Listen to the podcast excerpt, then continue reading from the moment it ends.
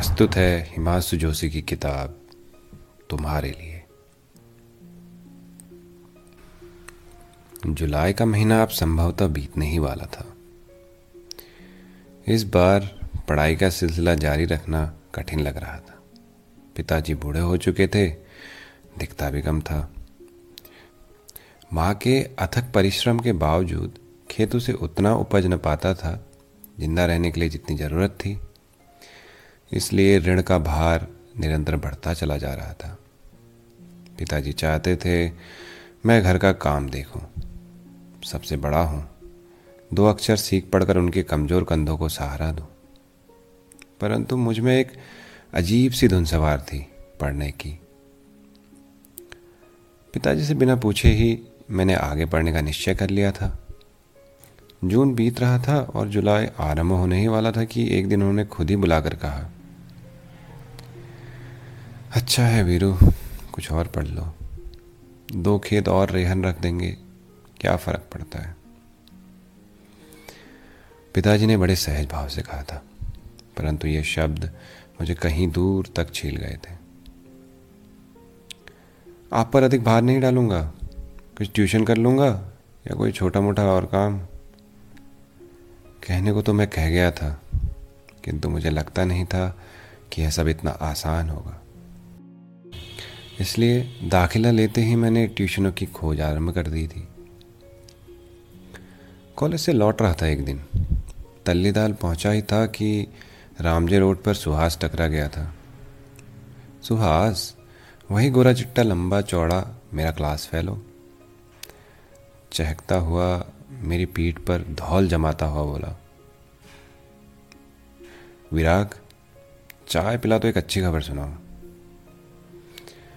चलते चलते मैं ठिठक पड़ा। भूख मुझे भी लग रही थी कुछ कुछ नुक्कड़ वाले दुकान से मैंने गरम गरम बालों की बुनती मूंगफलियाँ ली, एक आने की। सुहास की ओर बढ़ाते हुए बोला, लेखा, चीनिया, बादाम। Virat Sharma, the great. Now you are a king हँसते हँसते उसने कहा था। प्रश्न भरी दृष्टि से मैंने उसकी ओर देखा। यार तुम्हारे लिए ट्यूशन ढूंढ ली है। सच? मुझे विश्वास नहीं हो रहा था। बीस रुपए मिलेंगे, पर फिफ्टी फिफ्टी होंगे। मैं ज़ोर से ठागा लगाकर हंसा। तिराए के पास से हम फिर लेक ब्रिज की ओर लौट पड़े थे। एक घंटे के कुछ कम नहीं होते, गुरु, उसने कुछ रुक कर कहा। पर हाँ मैथ्स पढ़ानी होगी, साइंस भी। पढ़ा पाएगा? उसके शब्दों में आत्मीयता ही नहीं, बुजुर्गियत भी थी। माल रोड के समानांतर बनी कच्ची सड़क पर चल रहे थे हम। वीपिंग विलो की लताएँ नीचे जल की सतह तक झुकाई थी। एक घोड़ा धूल उड़ाता हुआ आगे निकल गया था। कुछ सैलानी झील किनारे बेंच पर बैठकर कुछ खाते खाते ज़ोर ज़ोर से हंस रहे थे। बीस रुपए उस जमाने में कम नहीं होते थे। छात्रावास के कुल खर्चे का एक तिहाई। कहाँ जाना होगा पढ़ाने के लिए? डॉक्टर दत्ता के घर, ब्लू कॉटेज। दूसरे दिन शाम को ठीक समय पर जा पहुँचा था। बाहर लोहे की जंजीर से बधा एक झबरेल कुत्ता मुझे देखते ही जंजीर तुड़ाकर झपटने के लिए लपका।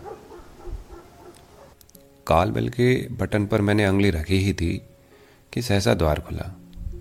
अचरज से मैंने देखा, कहिए कि मुद्रा में तुम खड़ी थी। डॉक्टर साहब ने बुलाया है ट्यूस मैं अभी अटक अटक कर कह ही रहा था कि एक वृद्धा भीतर के दरवाजे पर टंगा पर्दा हटाकर आई। आइए आइए, अनु के लिए ही तो कह रहे थे। सोफे पर मैं सिमट कर सिकुड़ कर बैठ गया। बाहर कुछ कुछ बारिश हो रही थी। लगता था कोहरा झर रहा है। मेरे कपड़े तनिक भीग आए थे।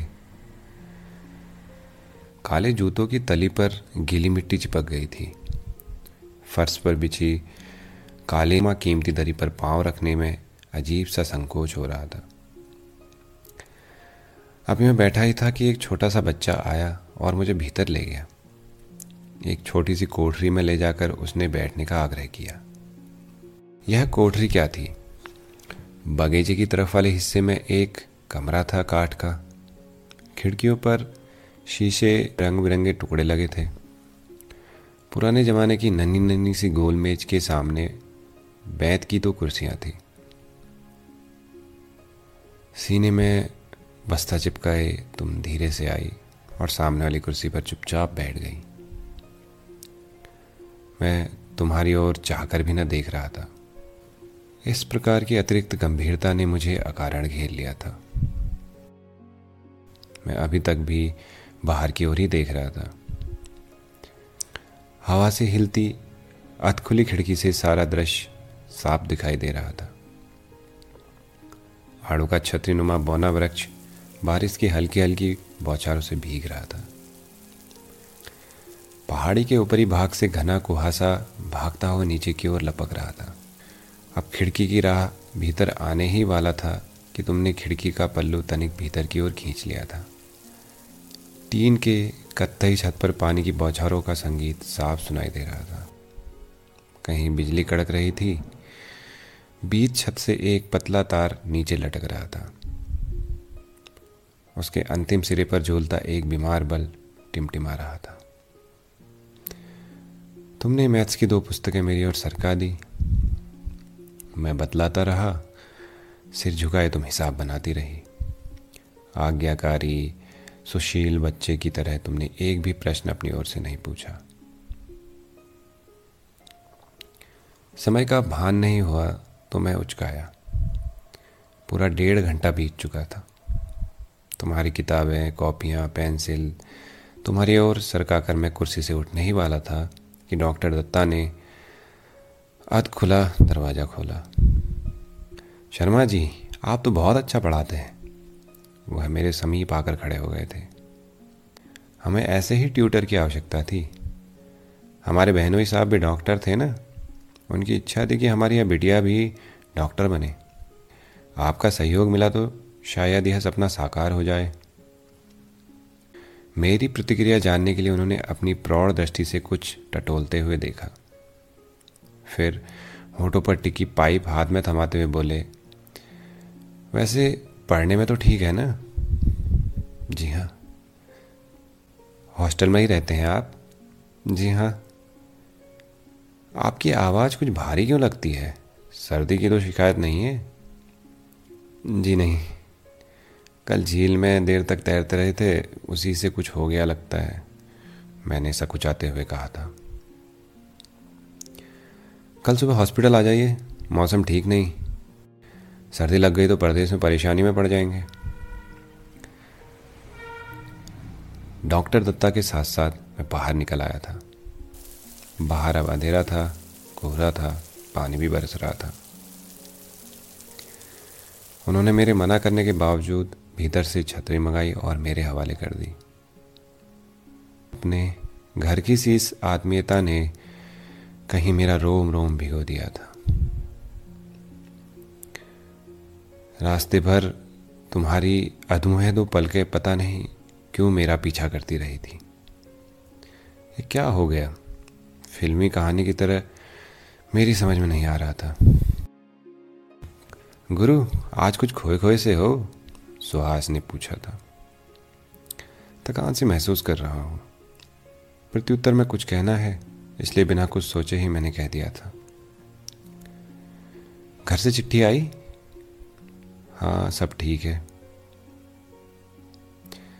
विवाह के बाद पिताजी ने फिर तो आगे नहीं पढ़ाई ना यार, अपनी ही ज़िंदगी चलाना कठिन है, उस पर किसी और का बोझ जब तक पढ़ाई पूरी करके कहीं सेटल नहीं हो जाता, विवाह की बात नहीं सोच सकता यार। सुहास ने सिगरेट झट से फर्श पर रगड़ कर बुझा दी और कंबल तान कर सो गया था। और मैं यूँ ही पड़ा पड़ा पता नहीं क्या क्या सोचता रहा।